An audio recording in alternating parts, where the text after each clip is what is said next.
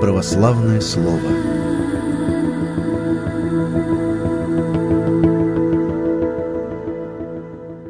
Добрый день, друзья! С вами ведущая Ирина Чернова и настоятель храма Покрова Пресвятой Богородицы в Покровском Стрешневе в Москве, священник Михаил Титов.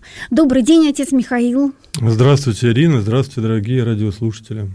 Мы ну, в преддверии нового года две тысячи двадцать четвёртого. Друзья, мы приглашаем вас сегодня порассуждать вот о чем: как оценить себя и свою жизнь в году уходящем, что важно запланировать на следующий год, можно ли раскрыть свой потенциал и начать жить более интересно. Ну, не знаю, можно ли вот последний вопрос сегодня ставить, потому что, вот, слушая различные передачи, все чаще поднимается вопрос о предновогоднем настроении. Отец Михаил, а у вас есть новогоднее настроение? Конечно, конечно. Конечно, есть. И вы знаете, это настроение, оно связано с тем, что мы заканчиваем какой-то один период нашей жизни, и впереди идет другой период. Вообще деление на Новый год, Старый год, оно же условно. Вот у нас было празднование Нового года там в марте, потом в сентябре, вот сейчас вот в январе после Петровских реформ. Но это необходимо человеку, чтобы подвести итог, подвести какую-то черту, и чтобы, скажем, осмыслить и запланировать. И вообще вся наша жизнь на какие-то этапы разделена: большие, маленькие. Вот, скажем, там, ну, маленькие этапы — это, наверное, рабочая неделя, когда мы планируем там за неделю что-то сделать. Большие этапы — это вехи нашей жизни, там, детство, отрочество, потом зрелость, потом старость. Вот. И вот Новый год, он помогает нам, ну, как-то подвести какую-то, еще раз говорю, черту и переосмыслить или там задать вопросы, подумать, поразмышлять, куда иду, зачем иду. А вот, может быть, как, какие-то вопросы самому себе, они помогут создать новогоднее настроение? Отец Михаил, а вообще вот с чем связан этот вопрос, почему нет новогоднего настроения? Ну, он связан, наверное, с, ну, буквально со всем. Вот смотрите, и окружающая обстановка, и какие-то там вопросы или дела, которые, ну, тяготеют над человеком, там, состояние здоровья и так далее, и тому подобное. И вот если все складывается, скажем так, вот, ну, и вообще, что такое настроение? Вот мы привыкли встречать Новый год, для нас это там стандартный набор, да, то есть новогодний стол, на столе обязательно там салат оливье, там какие-то там возлияния, шампанские или еще что-то, елка наряженная, телевизор там с какими-то выступлениями артистов. Вот. И вот это вот все, скажем, празднование Нового года называется. Но ведь э, есть же альтернативные тоже, скажем, моменты, когда мы можем праздновать иначе. И, может быть, было бы даже в некоторых случаях лучше. Отец Михаил, Новый а... год по-иному, и по-иному. И какой вот, ну, человек запланировал себе Новый год, какое настроение? Вот он к этому идет, и получится или не получится, вот здесь вот вопрос.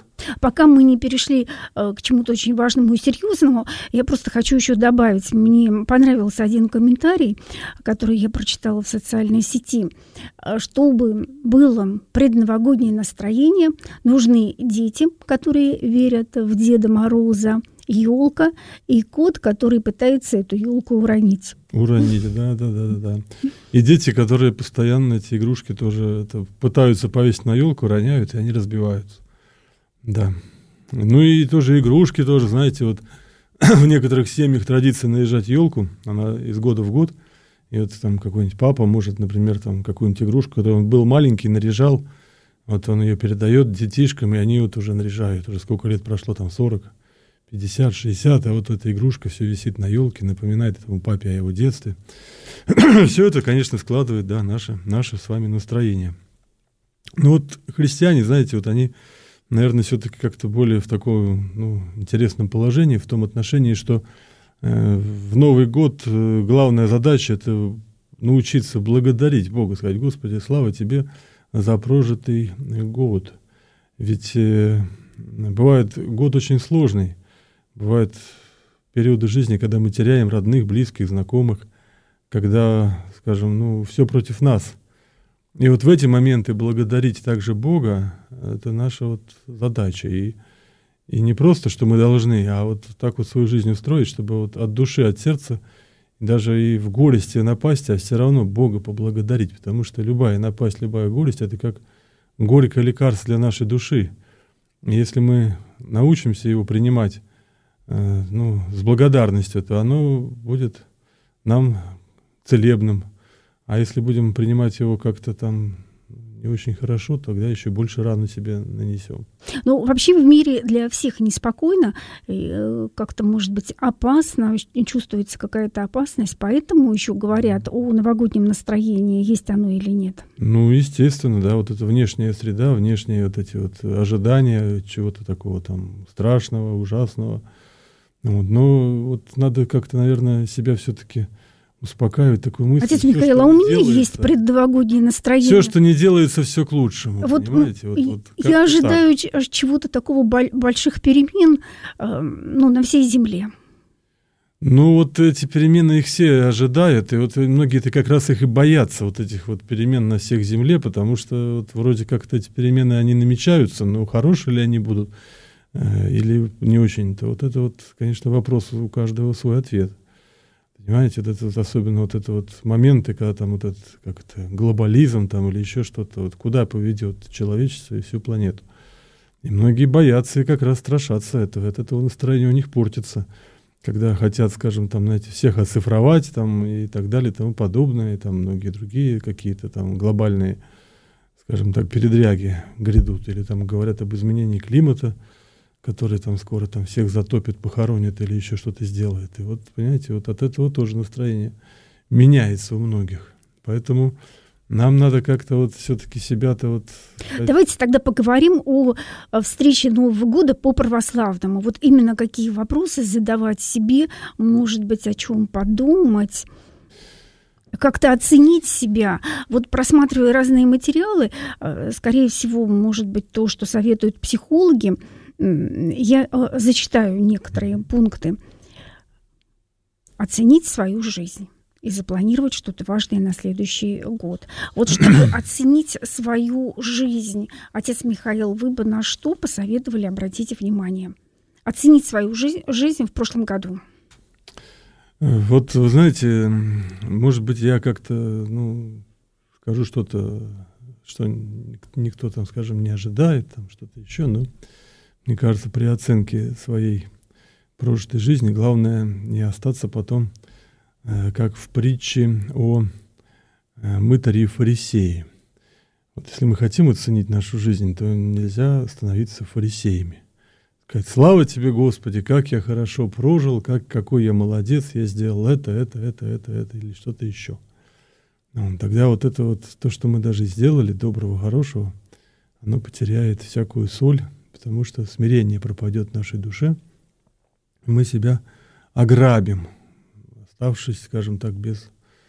Ведь Господь же учит в Евангелии, что хочешь делать там доброе дело, вот пускай твоя левая рука не знает, что делает правая, и наоборот. То есть надо хранить при оценке своей деятельности какое-то смиренно-мудрее, вот, и все-таки не превозноситься, не величать себя и как-то вот избегать вот этих вот гордых, эгоистичных помыслов о самом себе. Вот. То есть вот как-то так. Для меня, в частности, да? Вот. А какими достижениями личными человек может гордиться все-таки? Вы знаете, вот самое, наверное, большое достижение, если он стяжет вот это вот смирение, скажет: «Боже, милостив, будь им грешным», и скажет это от всей души, от всего сердца. Вот если он научится действительно говорить это не на показ, не, не как-то так вот, потому что так принято, или вот как, как многие говорят, «здрасте». Ну, это «здрасте» — это желание друг другу, человеку здоровья. То есть души желаешь человеку быть здравым, вот, не болеть. Вот, вот и здесь тоже вот от души мы, от всего сердца: «Господи, помилуй, Господи, спаси. Боже, милостив, будем грешным». Вот если человек от души сможет это сказать в конце Нового года, да не только Нового года, а вообще в жизни, то, наверное, вот это вот его самое главное достижений, значит, он как-то понял, что такое вот смирение настоящее. Это вот опять же моя такая, знаете, такая частная, субъективная точка зрения. Может быть, кому-то она не подойдет, может быть, кто-нибудь скажет, да я вот получил там золотую медаль, красный диплом, или я там победил там страсть такую, страсть сякую.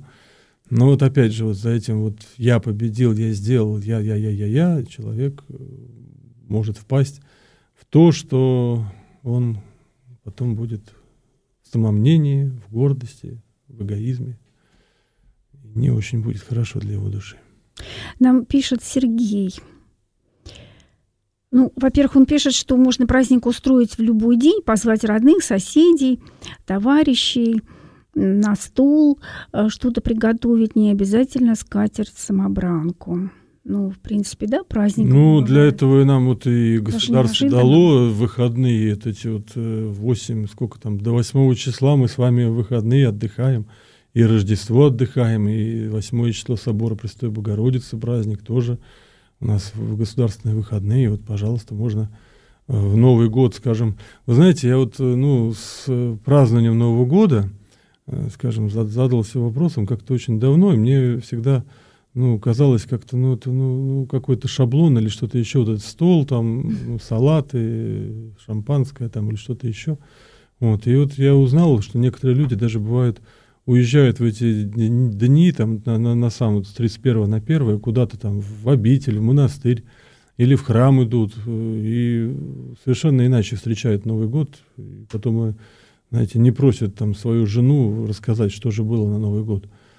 Вот, то есть как-то в благочестии, в чистоте можно встретить, с молитвой, с благодарностью, пойти на службу, помолиться, потом прийти, скажем, там, Лежно, Отец Михаил, тогда вот сразу спрошу, а если с близкими, ну, друзьями, как-то вот весело, как это обычно у всех принято, тут можно говорить о благочестии? Можно, конечно. Ну, опять же, веселье-веселье рознь-то. Мы же веселимся-то, ну, как, смотря как и, и какие плоды этого веселья. Если просто даже в кругу семьи встретиться, пообщаться, без всяких там, знаете, излишеств, обжорства, возлияний, пьянства там, и так далее и тому подобное, а провести этот вечер, там, скажем, в кругу семьи, э, приятно побеседовать, поговорить, там, вместе, скажем, как бы, ну, провести время, э, пойти там погулять на улице, без всяких там, знаете, каких-то там излишеств, то, пожалуйста, очень хорошо, замечательно.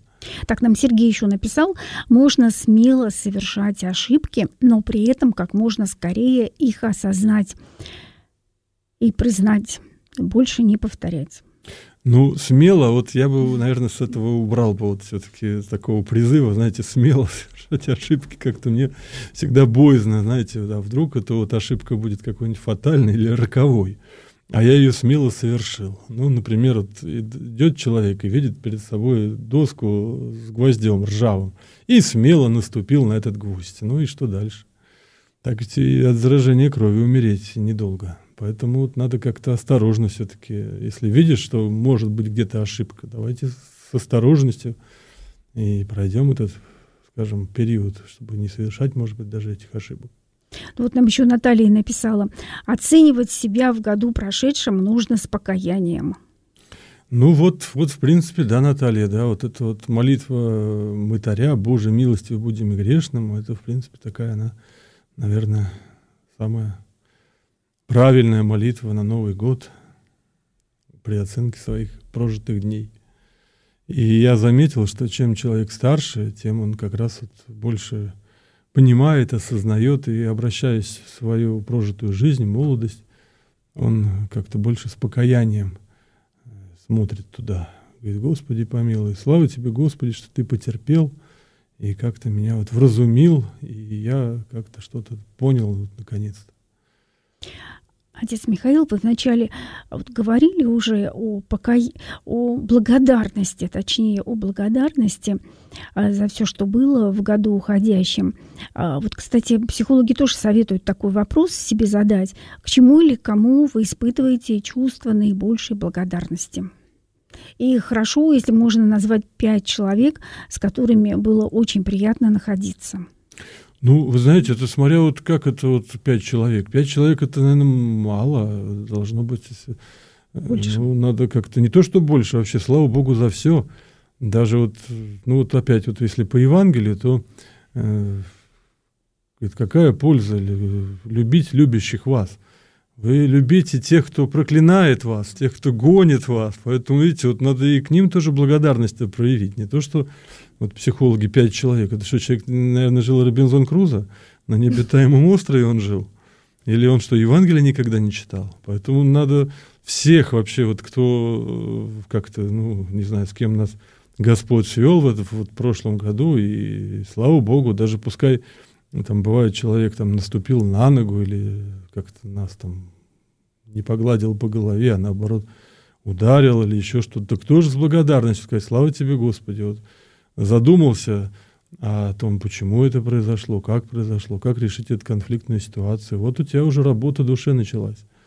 Поэтому пять человек, это, знаете, это чересчур мало. Надо всех благодарить, сказать, слава Богу. Молодцы, правильно, разумели. А ведь действительно часто советуют обращать внимание именно на тех людей, с которыми, ну, как бы конфликты какие-то назревают или уже назрели. А? Значит, этот человек не случайно в жизни. О том и речь, о том и речь, да. И вот святые отцы опять нас учат, говорит, что твои, говорит, любите тех, кто, кто может вам правду сказать в лицо нелицеприятно. Мы же как любим тех, кто, кто нас хвалит, кто по голове гладит, тех, кто там лесть заливает нам в уши. Вот они хорошие. А если правду сказал, значит, уже... Или там сказал что-то обличительное, значит, уже плохой человек. Это неправильно. Наоборот, те, кто вот может сказать вам истину, как он думает, вот, надо тех и любить, и уважать тоже. И врагов любить надо. Так что поэтому здесь пять человек — это крайне мало, крайне мало. Вот еще какой вопрос тоже э, в совете есть. Какие крутые поступки вы совершили в этом году? Крутые? Угу. Господи, помилуй. Вот я, я, знаете, вот яйца бывает варю, вот бывает крутые, крутые, а бывает смятку. Вот как-то так. Я даже не знаю, знаете, вот, Господи, помилуй, вот не знаю даже, даже, даже вот не знаю, что и ответить-то, вот как, какие крутые. Ну, может быть, можно вот так поменять вопрос, какие поступки, ну, которые приятны, что ли, которые, о которых человеку вспоминать приходится с хорошим чувством. Вы знаете, вот весь год, вот слава Богу за все, я говорю, вот, вот нельзя выделить что-то одно, потому что, ну, весь год, ну, все, все, все, слава Богу, там, знаете, и поболел, и поскорбел, и где-то, может быть, там поплакал, значит, еще, слава Богу, может быть, душа живая. Ну, то есть все, все хорошо, что, что было. То есть нельзя здесь как-то, знаете, вот сказать, вот это вот хорошо, а это плохо. Мы вспоминаем как раз такую притчу, когда один человек э, ну, отошел в мир иной, и он там тоже набрался такой вот, скажем так, смелости и говорит, вот, Господи, ты меня вот... всю жизнь оставил, я вот жизнь прожил без твоей помощи, без тебя, вот почему ты меня оставил? Ты всем помогал, а мне не помогал. И Господь говорит, ну, давай посмотрим на твою жизнь. Вот оглянулись, смотрят, вот, чел, вот следы этого человека, и рядом, говорит, вот смотри, вот это мои следы, я рядом с тобой шел. Всю твою жизнь рядом с тобой шел. Ну, человек смотрит, вправду, две пары следов, идут, идут, идут. А вот потом смотрит, о, смотри, говорит, а здесь вот я один иду. Здесь вот как раз вот нету второй пары следов. И Господь тогда говорит, да, вот этот день, это, говорит, тяжелый, вот самый тяжелый этап моей жизни. И Господь ему отвечает, говорит, вот действительно, говорит, я в этот момент взял тебя на руки и понес. Понимаете, то есть вот, вот это вот ощущение, что мы идем как-то вот в вечность, оно руководит всей нашей жизнью. Должно, может быть, руководить нашей жизнью. И тогда как-то вот, если есть благодарность, тогда есть место для Бога. А если нету благодарности, тогда, ну что говорить, тогда беда. Я прочитаю вопрос от Екатерины. Как православные относиться к Деду Морозу и его подаркам? Когда дарят подарки, знаете, как говорится, бьют, беги, дают, бери. Радоваться, ведь Дед Мороз — это прообраз святителя Николая. И вот мы тоже вспоминаем э, советский период нашей истории, когда, ну, в принципе, все христианское запрещалось, нельзя было ни читать, ни слушать, ни, ни литературы не было, ничего не было, но в народе сохранился вот этот вот, скажем, вот, можно сказать, сказочный даже персонаж Дед Мороз, который, ну, как святитель Николай. А как он стал образом святителя Николая, Дед Мороз? Ну, вот через наше советское прошлое. У нас же в тридцатом году появился Новый год в том виде, который мы видим в тридцатых годах двадцатого века, в котором мы сейчас привыкли встречать это сказки там, и так далее и тому подобное. Ну, а раньше был святой Николай, который тоже в красном таком халате, да, там, в шубе ходил и дарил детям подарки, которые хорошо себя вели. То есть это очень такой хороший прообраз. Сейчас в школах возрождается вот это тоже, говорит, традиция, когда дети дарят друг другу подарки и выступают таким тайным. И потом тоже вот, вот, этот вот в житии написано у святителя Николая, как он тайно благотворил нуждающимся. То есть помогал так, чтобы никто не мог подумать, что это он помог. И, в принципе, вот эти вот моменты, они также есть и в образе Деда Мороза, когда он ночью приходит и подкладывает подарки под елку. Вот. И вот сейчас вот эти там какие-то пошли новые вот эти инсинуации, что там Дед Мороз не настоящий, елка — это мертвое дерево в, там, в доме, там, зачем это все надо. Но, вы знаете, это из разряда, что разрушить, а, в принципе, разрушив, ты ничего нового не создать. Поэтому, как бы, я считаю, что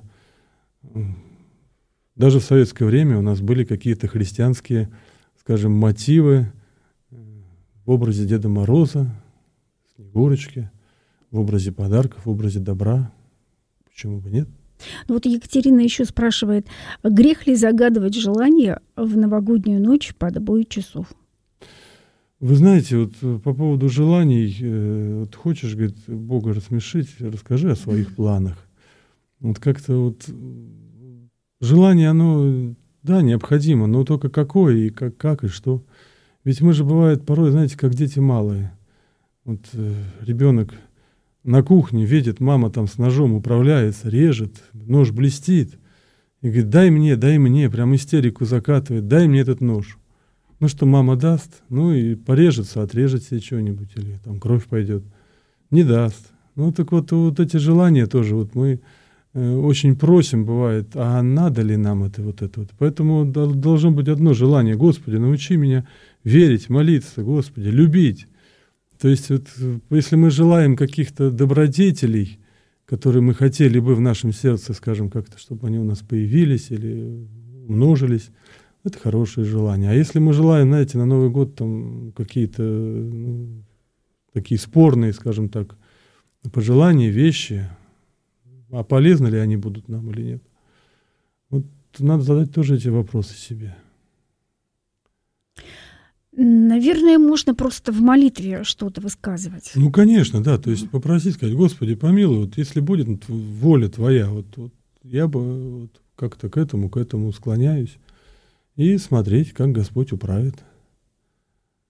Ну, а можно ли это соединять? Или лучше все-таки не соединять? Вот бой часов, это какая-то а, ну, игра, встреча ну, Нового ну, года. Ну да, да, да. Но это mm. такое, знаете, если честно, первый раз слышу, чтобы вот в бой часов что-то там загадывать. Или, ну, люди, они любят как-то вот, знаете, какое-то сделать такое вот, ну, как, как священное действо там или еще что-то там надо.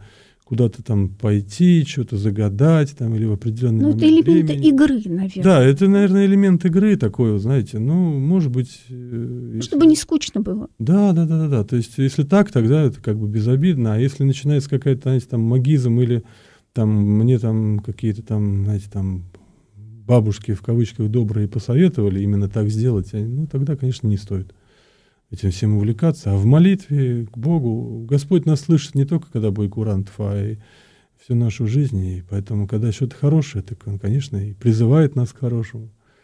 Вот нам Сергей еще написал, ну, вдогонку, вот когда мы рассуждали, говорили о людях, которые встречаются нам на жизненном пути.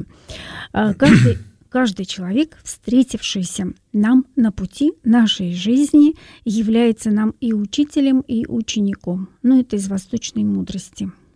Ну, в принципе, да, так, наверное, как, в какой-то степени, да, да, да, да, что и учитель, и ученик. Мы можем, вы понимаете, он может быть также еще и каким-то препятствием там или еще чем-то, но вот как мы к нему относимся, то для нас этот человек, скажем, так и будет. Если мы будем относиться к нему как к учителю и как к ученику, то я думаю, что мы не ошибемся и будем, скажем так, более внимательно относиться к друг другу. Вы знаете, там где-то вот на востоке, там Египет, ну и туда дальше, там Африка, там люди очень приветливые. Они, бедуины в частности, они видят незнакомца и идут, приветствуют. И говорят: здравствуй, там, куда идешь, все раз просят, все покажут, расскажут. То есть эта вот приветливость такая друг к другу, она очень, мне кажется, полезная и хорошая. А у нас как-то больше разобщены все, все такие сами в себе. И лишний раз там даже даже чужака не спросят, кто такой, куда, чего, что. То есть, всякий вот, человек — это целый мир какой-то. Это один. Вселенная, вселенная, конечно, вселенная. Вот. И вот Авраам, он же, почему он назван-то вот таким гостеприимным? Потому что он сидел в пустыне на пути и ждал, вот кого бы Господь ему послал бы, чтобы его принять, обогреть, там, ночлег предоставить и накормить. Вот, вот это Авраам, праотец, так себя вот вел. Кстати, интересно, написано в Библии: будьте странноприимны, что можете принять и ангелов в гости. Да, вот так вот он и дождался вот своей такой вот, знаете, привычкой и своей такой вот благочестием, чистотою, тем, что он помогал людям, вот он дождался в гости самих ангелов. То есть мы Святого можем даже Святого иногда не знать, что за человек на нашем пути. Вот о том и речь, да, да, да, да, да. Отец Михаил, вот я еще прочитаю вопрос, который психологи советуют задать себе. Какие внутренние запреты вам удалось преодолеть? Ну, может быть, православному человеку тут задать себе как-то по-другому? От каких... Внутренние запреты удалось преодолеть, а их надо преодолевать, запреты. Может быть, их наоборот надо как-то это, вот, ну, провести черту и не переступать ее не стоит. Вот, вот я так и подумала. Может быть, поставить вопрос... что удалось преодолеть в каких-то, может быть, прегрешениях?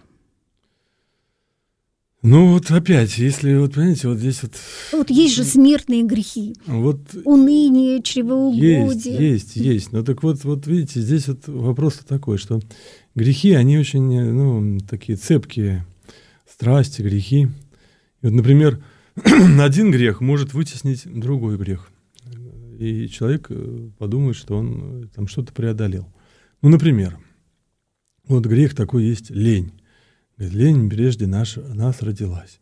И вот человек вместо того, чтобы там пойти что-нибудь украсть, он говорит: да мне лениво. И не пойдет, ничего не украдет. От лени. Ну, так вот, что вот он поборол, и как, и что.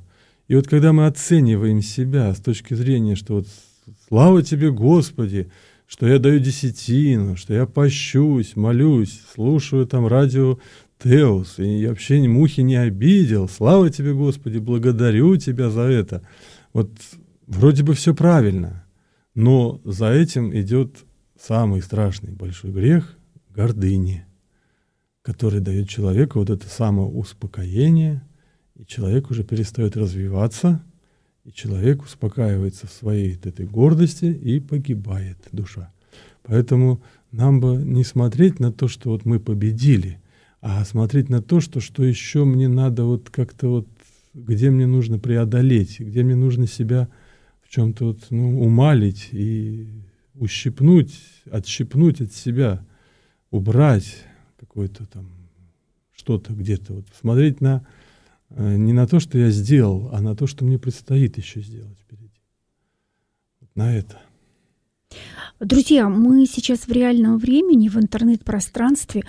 Пожалуйста, пишите вопросы, которые, ну, вас интересуют. Есть возможность получить сразу ответ от отца Михаила. Отец Михаил, а я еще прочитаю вопрос, который рекомендуют перед Новым годом. Было ли что-нибудь такое, что вы делали первый раз в жизни? Вот мне показалось это как-то важно. Всегда что-то освоить новое, вероятно, вот об этом речь. Вы знаете, вот за прошлый год, вы, если так вопрос, да, там, то я, если честно, так не припомню, потому что, ну, уже, скажем, в возрасте, и поэтому уже как-то вот это вот первый раз, первый класс, оно с возрастом теряется. Нет такого ощущения, там, что-то первый раз. Вот. А так, вообще-то, вот, ну, вся наша жизнь, мы не, не, не должны останавливаться на достигнутом и все время как-то что-то вот учиться, там, прочитать какие-то, узнать какие-то знания, там, познания. Ну, новую книгу, книгу прочитать. Новую книгу, новые размышления. Или там человек с возрастом вырос и по-другому что-то понял в этой жизни. То есть какие-то навыки, там, профессии или еще что-то, вот он достиг какого-то там совершенства. Вот раньше он там не мог одно, а сейчас уже может там что-то еще. Конечно, это, это вот было бы замечательно. И каждый год должен проходить, что что-то новое у него было, у него новый опыт, новое что-то, новое, новое, новое. Все, все творю все новое, Господь говорит. Поэтому, конечно же, так вот. А так, чтобы вот вспомнить, если честно, вот, ну, на память что-то как-то. Это ощущение, знаете, такое, во, я... Знаете, это у детей там, там запустили воздушного змея, там, да, вот, ну, ну, взрослый он уже его там сто раз его запускал, а ребенок говорит, о, он летит, ура! Вот это все, знаете, такая, ну, новизна ощущения, она больше присуща детям, а взрослые они как-то уже такие, ну, все знают уже, все, испытали. Ну, может быть, я тогда сейчас перейду на, к другому вопросу, который советуют к Новому году уже, в наступившем году. Что вы хотите изменить в своей повседневной жизни? Ой, вы знаете, такая программа, она как-то, ну, тут можно дол- долго перечислять и, и работать над собой. Знаете, это, опять же, в Евангелии об этом написано. Вот есть такая притча о... богаче. Там богач, он собрал большой урожай и говорит, вот, душа, пьешь, пей, веселись. Много богатства у тебя на многие годы. А Господь ему говорит, безумец, говорит, в эту ночь душу твою истяжут из тебя. И какой ответ дашь ты Богу? Или какой выкуп даст человек за душу свою? Вот это вот, знаете, вот при прочтении может возникнуть такая мысль, Господь из вредности его, скажем, заберет в вечность. Ну, дал бы ему повеселиться, дал бы ему это вот ешь, пей, веселись, там, ну, ну, ну, кончится все это богатством, тогда бы... А Господь вот из вредности, говорит, в эту же ночь тебе, вот, вот тебе, не дам тебе повеселиться, не дам тебе богатство использовать. На самом деле, вот эта проблема этого богача в чем? Что вот он перестал развиваться, то есть он решил успокоиться, и сказать, все у меня есть, все у меня в достатке, все у меня хорошо, все замечательно, вот теперь буду наслаждаться плодами своей, скажем так, предыдущей деятельности. И вот это вот успокоение, вот это вот, скажем, ну, остановка, когда человек не идет вперед, она самая бывает пагубная для души человека, и тогда смысл человеческой жизни, можно сказать, ну, ну если у тебя все, тогда ну что тебе здесь делать? Пойдем в вечность. Все. Ты здесь все уже, как говорится, ты здесь, ну, зачем ты здесь нужен, если все? И поэтому вот движение вперед, оно заложено в человеке. И работать над собою — это, ну, первоочередная задача. И эта работа, она не прекращается, ну, никогда. Я уже приводил в этой студии тоже примеры, там, святых отцов. Вот, когда умираю, он плачет. И говорит, что ты плачешь-то? Говорит, да, говорит, положил ли я начало своему покаянию? То есть человек, который там, ну, жизнь прожил так, что удивляются люди вообще, возможно ли так прожить, благочестивую жизнь, вот он плачет о том, что положил ли я начало своему покаянию. Говорит, Господи, дай мне еще часик, чтобы покаяться. Понимаете, то есть вот он вот, уже на смертном одре, а все еще хочет идти к покаянию, идти вперед. Вот, вот. Пример замечательный совершенно. Отец Михаил, вот можно сразу прочитаю тут вопрос еще от Сергея? Просто он сейчас уместен. Mm-hmm. Скажите, пожалуйста, а какой грех, грех самый тяжкий? То есть тот, который Господь не простит никогда. Также еще два-три греха, которые невероятно тяжкими являются. Как-то можно выделить такой вот вопрос? Опять там, знаете, вот это тяжкий, не тяжкий, ведущий к смерти души человека. Вот самый тяжкий грех. Вот, а какой из них, там, скажем, приведет душу человека вот к смерти. Я имею в виду, что разные бывают. Вот, например, человек там начал, не знаю, там опять же тут так вот, ну, воровать там, или еще что-то, или там, не знаю, что-то делать. И вот он начал и, и закончить-то не может. Тяжкий это грех или не тяжкий? Наверное, тяжкий. В Евангелии сказано, что всякий грех простится при условии покаяния человека, только хулана Духа Святаго не простится человеку. В Евангелии так сказано. Так вот, наверное, вот это вот, ну, когда человек знает, что вот Спаситель, он Спаситель, но все равно сознательно отворачивается и, скажем, противодействует своему спасению. Это, наверное, самое страшное такое состояние души человека. А так, по поводу, скажем, страшных, самых страшных грехов, то некоторые святые и говорят, что говорит, вот, нет такого греха, который мог бы преодолеть милосердие Божие. Но, опять же, при условии человеческого покаяния. Вот, и поэтому вот эти вот там грехи, там какие-то убийства, там прелюбодейства, там винопитие и так далее и тому подобное, вот эти смертные грехи, как вот там, по-моему, у католиков там семь смертных грехов. Вот, ну, вспомним разбойника. Ведь, по-моему, он, он как раз в своей жизни и все эти грехи, скажем так, в своей душе и исполнил. И все равно был помилован, потому что покаялся. Нам бы лучше все-таки о покаянии. Все-таки как-то вот больше уповать и сказать: Господи, помилуй, Господи, спаси. А уже вот как нам слушательница написала, да, анализировать себя с покаянием. Да, да, да, да, да. Что покаяние все-таки оно, а на грехах зацикливаться, оно как-то, знаете, оно. Грех он такой вот липучий, что начинаешь зацикливаться, еще больше и грешишь. Всякого греха нужно. Вот, а так вся, всякие, да, да, да. Вот я яблочко съесть. Ну что это за грех-то? Ну, ну что, съел яблочко, Адам. Большой грех, маленький. Не убил же никого, ну, не, за плод, не зарезал. Запретный плод. Не зарезал. Еву не зарезал? Нет, не зарезал. Просто яблочко поел. И что получилось? И вот до сих пор страдает. Поэтому вот всякий грех веду, ведет человека к смерти. И надо как-то здесь вот о покаянии больше, о покаянии. Отец Михаил, а давайте мы еще вот вернемся к вопросу о том, ну, что изменить в своей повседневной жизни. Вот о движении, да, вы говорили о движении. Но в последнее время в обществе наблюдается такое, что люди не столько стараются приобретать какие-то богатства, сколько получать впечатление, куда-то поехать, путешествия, вот именно впечатление. Но это хорошо же. Знаете, вот впечатление это, может быть, когда-то и хорошо, но все-таки я бы предостерег от такого клипового мышления, скажем, в течение всей жизни человека. Ну, хотелось бы какой-то осмысленности, понимания смысла жизни, куда идем, зачем идем, и вообще вот осмысленности происходящих событий, которые вокруг нас происходят, чтобы человек мог дать какой-то системный анализ, а не просто, знаете, скажем, повторял какие-то клише, которые где-то услышал и даже не понимает вообще, о чем речь, но, тем не менее, э, их употребляет, скажем, в своей голове, в своей душе. Задумываться о смыслах, задумываться о том, что происходит вокруг. И мерило, вот, скажем, как-то, вот, чтобы Евангелие, сравнивать с Евангелием, а зачем, а почему. И как-то вот думать больше.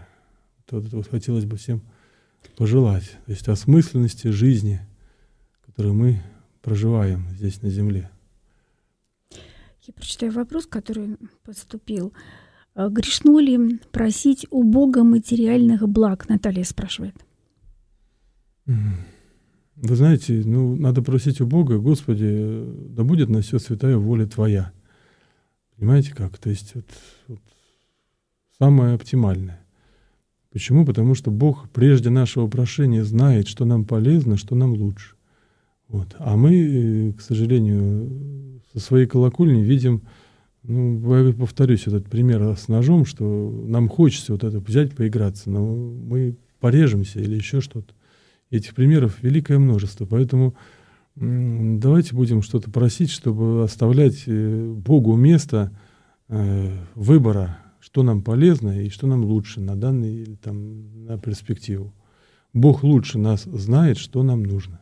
Человек думает, ему нужно поехать там куда-то отдохнуть на море, а Господь говорит, да нет, лучше давай вот немножко это, полечись от простуды. И человек сдает билеты. И, может быть, это и вправду лучше. Поэтому будем как-то, знаете, не... Вот неверующий человек, он говорит, ну, это волей случая, там, случаю какому-то дает действовать в своей жизни. А верующий человек всегда дает Богу действовать в своей жизни. И вот Бог-то лучше, чем случай. Ну, это точно. Если быть внимательными, то можно всегда это отмечать в своей жизни. А-а-а. Да. Отец Михаил, мне вот еще кажется интересным такой пункт. Чтобы раскрыть свой потенциал и начать жить интересно, нужно изменить свое отношение и отказ... Я немножко пропущу. В общем, отказаться от желания быть идеальным. Вот мне показалось, что тут можно э, в свете христианства тоже э, увидеть истину. Э, человек верующий может иногда упасть духом, потому что не получается жить так, как э, Евангелие показывает, как поступал Христос. А не надо падать духом. Uh-huh. Здесь надо понимать, что всяк человек ложь. Нет человека, который жил бы, не согрешил. И поэтому, вот, скажем, как-то задать себе такую высокую планку и потом ей не соответствовать, ну, конечно, мы можем, но будет ли это нам полезно? Здесь надо стараться. А если не получилось, то не закосневать в этом состоянии, а каяться. Вот. То есть вот, как-то вот я вспоминаю всегда дневники Иоанна Кронштадтского, который, кстати, очень там много такого интересного, полезного написал. И вот уже будучи, скажем, умудренный опытом, годами, сединами, он пишет в своих дневниках, он вот, там, разгневался на кого-то. Вот, и, ну, и вот мы, как, когда гневаемся, мы потом с этим ходим там, день, два, или там, час, десять часов, там, или сутки, или там, месяц, там, и все, или, может, вообще там, всю жизнь с этим гневом и с неприязнью к человеку ходим. А Кронштадтский пишет тут же, ну, Господи, прости, тут же кается. Вот, вот как только вошел в него вот этот вот гнев там, или что-то еще не сдержалось, то тут же начинает в душе покаяние. То есть он упал и встает. И пишет, вот, говорит, почувствовал, что вроде бы как-то, да, помирился. Пошел, попросил прощения, прости меня, что я на тебя там нагневался там, или еще что-то. То есть не жить вот в этом состоянии падения, а как можно быстрее вставать, отряхаться и идти дальше. Вот это наша задача. И так привыкнуть, привыкнуть. Мы не можем не падать, мы все время падаем. Но можем валяться, а можем вставать. Вот лучше давайте будем вставать. То есть совершенными мы здесь не можем быть? А как? Это невозможно. Это просто будет, знаете, как это святой сатана.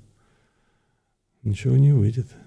Но мы пока можем двигаться. А вста- падать и вставать, это вот вставать наша задача. Падать-то мы всегда падаем. А вот вставать или валяться — это вот нам выбор. Вот еще интересное. А чтобы жизнь была полнее и интереснее, нужно признать свое творческое начало. Часто можно услышать от человека: «Я совсем не творческий». Ну, вот что советуют психологи. Замените креативность на любознательность. Вы поймете, насколько творческий вы человек. Любое творчество начинается со здорового любопытства. Ну, вот знаете, здесь вот, может быть, со психологами можно и согласиться в этом отношении. Дело в том, что многие люди вот, э, говорят, вот у меня нет таланта, нет, да нет, у каждого человека есть талант, надо его только увидеть.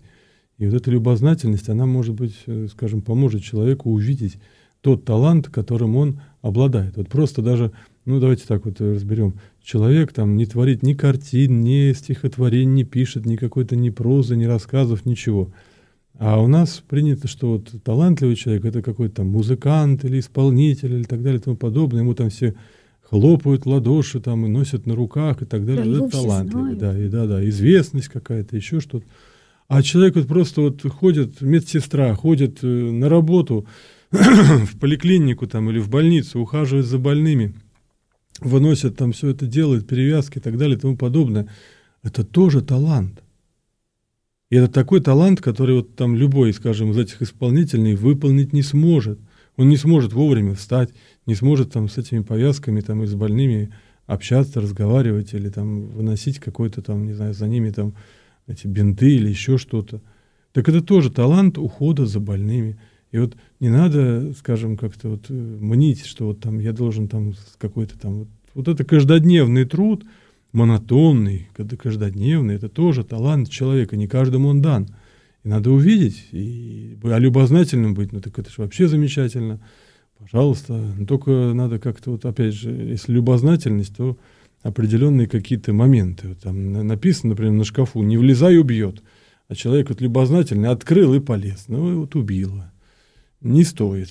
Вот. Все-таки любознательность должна иметь какие-то границы, чтобы не навредить себе. А вот еще интересно, тут отмечают, что надо почувствовать, что креативность находит нас не сама. Ой, точнее, извините, находит нас сама. Творчество не исходит от меня, может потом сказать человек, а приходит ко мне. Ну, действительно, многие выдающиеся люди, они говорят, что э, творение их, ну, это плод, когда приходит что-то свыше.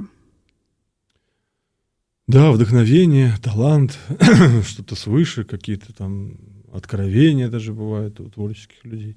Да, да, да, все это, все это имеет место быть, и почему бы нет?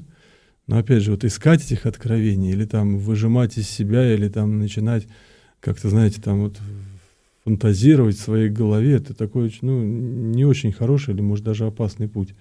Человек может начать там слышать какие-то голоса там или еще что-то, и считать себя вот каким-то там великим, там, творцом. Вот мне кажется, что здесь эти фантазии, они не очень будут полезны. Поэтому лучше как-то все-таки есть, слава богу, нету, ну так ничего страшного, другое что-то есть. Увидеть в себе то, что есть, и благодарить за это Бога. Вот. Отец Михаил, ну у нас остается немного времени, около трех минут. Может быть, стоит вот повторить вопрос, ну, точнее, совет, который часто звучит, что надо начать жить важной жизнью. Вот не срочными делами, а важными. Вот и, и теми, и теми. Посоветуйте Я нам что-то сказал, важное. И теми, и теми, потому что важно — это стратегия, а срочные дела — это тактика. И вот тактика должна служить стратегическим нашим планом, стратегическим нашим намерением. Вот. И поэтому у нас вот стратегические там семья, дети, воспитание детей, там, ну, там, какие-то такие планы большие. А тактические они вот на каждый день, там, для этого надо пойти на работу, там, получить жалование, сходить в магазин, там, купить какие-нибудь книжки и так далее и тому подобное. То есть вот выбрать стратегическое, наша главная задача, главная цель все-таки, ну, вот, прийти к покаянию, чтобы в вечности быть со Христом. Это самая главная стратегическая цель наша. Вот. Цель жизни человека, да, стяжать дух мирен, вот, как по слову Серафима Саровского. Поэтому здесь вот надо вот как раз эта стратегия, а уже остальное все тактическое, скажем, наша вот задача. Поэтому вот вы, выбрать правильную задачу, стратегическую, жить не только ради того, чтобы посадить дерево, там, построить дом и родить сына. Это тоже, можно сказать, тактическая задача. А вот стратегическая все-таки спасение души. Вот. Поэтому давайте постараемся, и тогда все приложится нам. Вот. В защите, говорит, прежде Царство Божие, говорит Господь в Евангелии, а все остальное приложится вам. Отец Михаил, а расскажите, может быть, вот в нескольких секундах, что в вашем храме происходит? В нашем храме подготовка к Рождеству происходит. Хотела спросить вот про Новый год, ну, правильно. Да, про, про, к, к Рождеству происходит, да, вот, вот это вот Новый год на пути к Рождеству, у нас же все пере, перевернуто, не так, как, скажем, положено, да, в связи с, с разностью календарей. Вот, он у нас не препятствие, а наоборот еще одна подготовка. И вот у нас будет ночная служба, и мы будем Новый год встречать бой курантов в храме, на молитве, и скажем: «Слава тебе, Господи», на службе литургии. У кого есть желание, могут присоединиться. Конечно, мы всех ждем. Спасибо большое. Позвольте нас с Новым годом всех поздравить и наступающим праздником Рождества. Отец Михаил, вас с наступающим Новым годом. Я вам очень благодарна за то, что вы приехали к нам и столько полезного для нас сказали. Спасибо вам. Спасибо. Друзья, всего доброго. До следующих встреч в Новом году.